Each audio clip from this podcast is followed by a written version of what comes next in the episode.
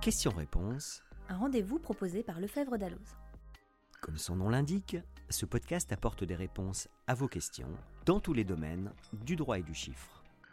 La loi 2021-1104 du 22 août 2021 portant lutte contre le dérèglement climatique et le renforcement de la résilience face à ses effets, plus simplement appelée loi climat, reprend et adapte des propositions de la Convention citoyenne pour le climat.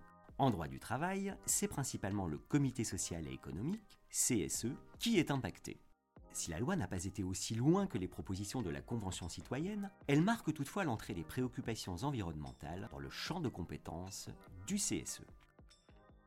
Bonjour Angéline. Bonjour Laurent.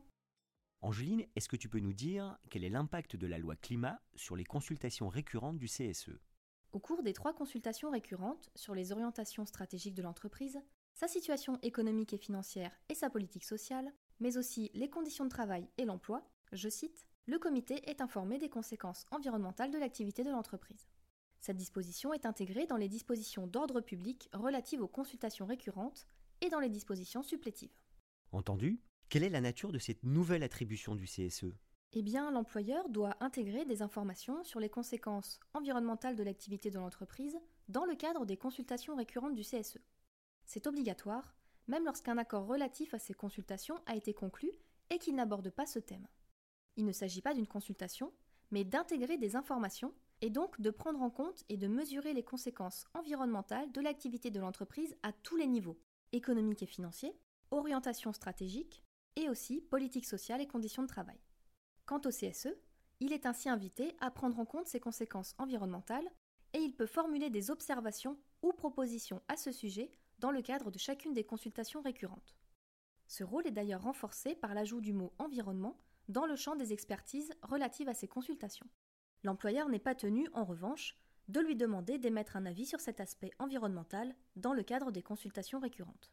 Très bien, mais que faire si l'on a déjà un accord sur les consultations récurrentes dans l'entreprise? Alors cet accord s'applique. En effet, la loi climat n'instaure pas de nouvelles consultations, mais une information qui doit être fournie dans le cadre de chacune des trois consultations récurrentes.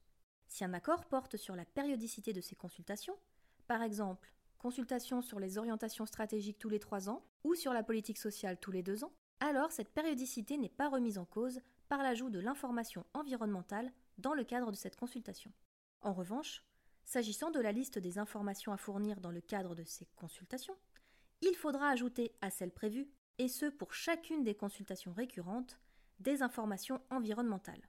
À cet égard, il est possible, voire recommandé, de renégocier l'accord ou du moins de renégocier un avenant afin d'y intégrer ces informations, au moins dans l'attente de la publication du décret fixant le contenu supplétif du nouveau thème intitulé Conséquences environnementales de l'activité de l'entreprise de la base de données économiques, sociales et environnementales. En effet, comme pour toutes les informations relatives aux consultations récurrentes, c'est dans cette base que figurent ces informations environnementales. Question-réponse, c'est fini pour aujourd'hui. Ce podcast a été préparé par la rédaction sociale de Lefebvre Dalloz.